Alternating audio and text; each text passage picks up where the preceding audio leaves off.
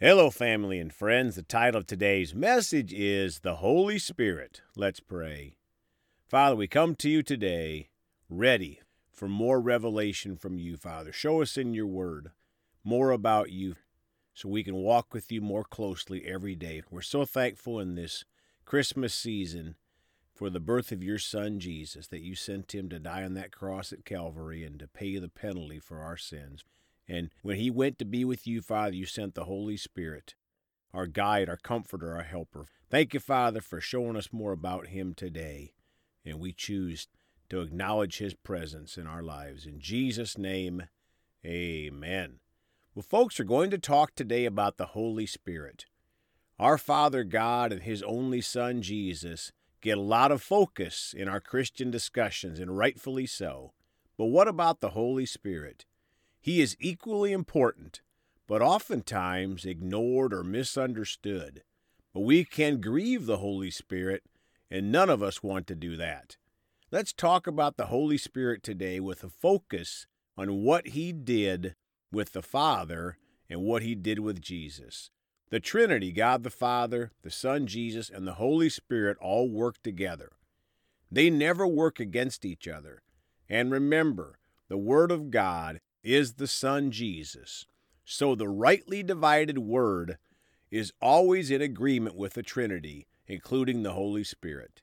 Let's start today in Genesis 1, verses 1 through 3 in the easy to read Bible. The beginning of the world, verse 1. God created the sky and the earth at first. 2. The earth was completely empty. There was nothing on the earth. Darkness covered the ocean, and God's Spirit moved over the water.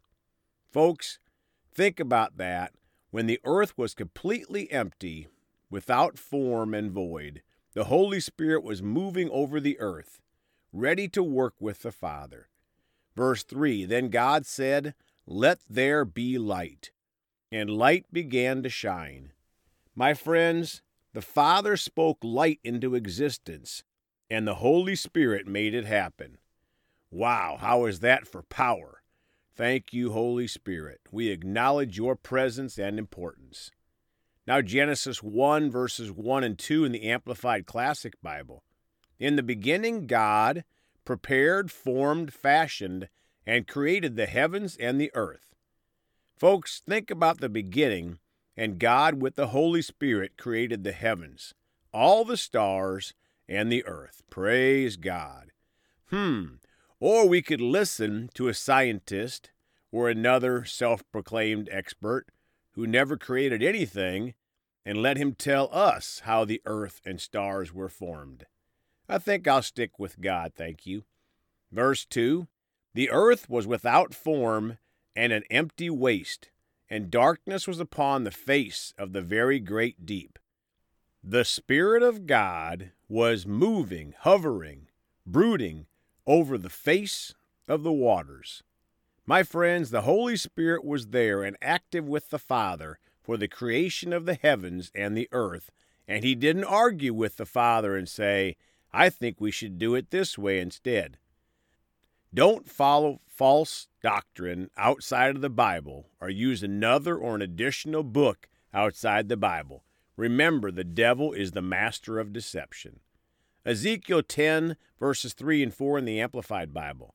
Now the cherubim were standing on the right side of the temple when the man arrived, in a cloud, the Shekinah glory of God, filled the inner court side. 4. Then the glory and brilliance of the Lord moved upward from the cherubim to rest over the threshold of the temple, and the temple was filled with the cloud and the courtyard was filled with the brightness of the Lord's glory. Folks, the Holy Spirit is often in the form of a glory cloud, the Shekinah glory of God, the manifested presence of God, and it is all brightness, no darkness. And the glory of the Lord often involves the presence of the angels of God. Matthew 3:15 and 16 in the Living Bible but Jesus said, Please do it, for I must do all that is right. So then John baptized him. 16. After his baptism, as soon as Jesus came up out of the water, the heavens were opened to him, and he saw the Spirit of God coming down in the form of a dove. Now, Luke 3 21 and 22 in the Amplified Bible. Now, when all the people were baptized, Jesus was also baptized, and while he was praying, the visible heaven was opened. 22 And the Holy Spirit descended on him in bodily form like a dove, and a voice came from heaven You are my Son, my beloved. In you I am well pleased and delighted. My friends, here is another critical scripture in the Bible. When Jesus was baptized by John the Baptist, the heaven opened and the Holy Spirit descended on him like a dove, and God the Father spoke his love and delight in his Son. Isaiah 11, verses 1 through 3 in the Amplified. Then a shoot, the Messiah, will spring from the stock of Jesse, David's father, and a branch from his roots will bear fruit. 2. And the Spirit of the Lord will rest on him the Spirit of wisdom and understanding, the Spirit of counsel and strength, the Spirit of knowledge, and of reverential and obedient fear of the Lord. Folks, the Spirit of the Lord, the Holy Spirit, rested on Jesus. The Spirit of wisdom, understanding, counsel, strength, and knowledge. Jesus had all of that on him from the Holy Spirit. 3. And he will delight in the fear of the Lord, and he will not judge by what his eyes see, nor make decisions by what his ears hear.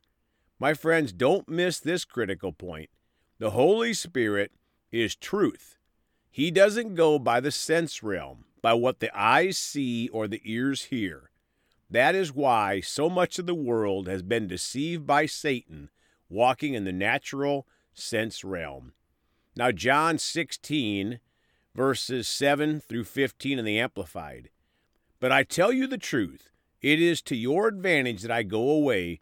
For if I do not go away, the helper, comforter, advocate, intercessor, counselor, strengthener, standby will not come to you.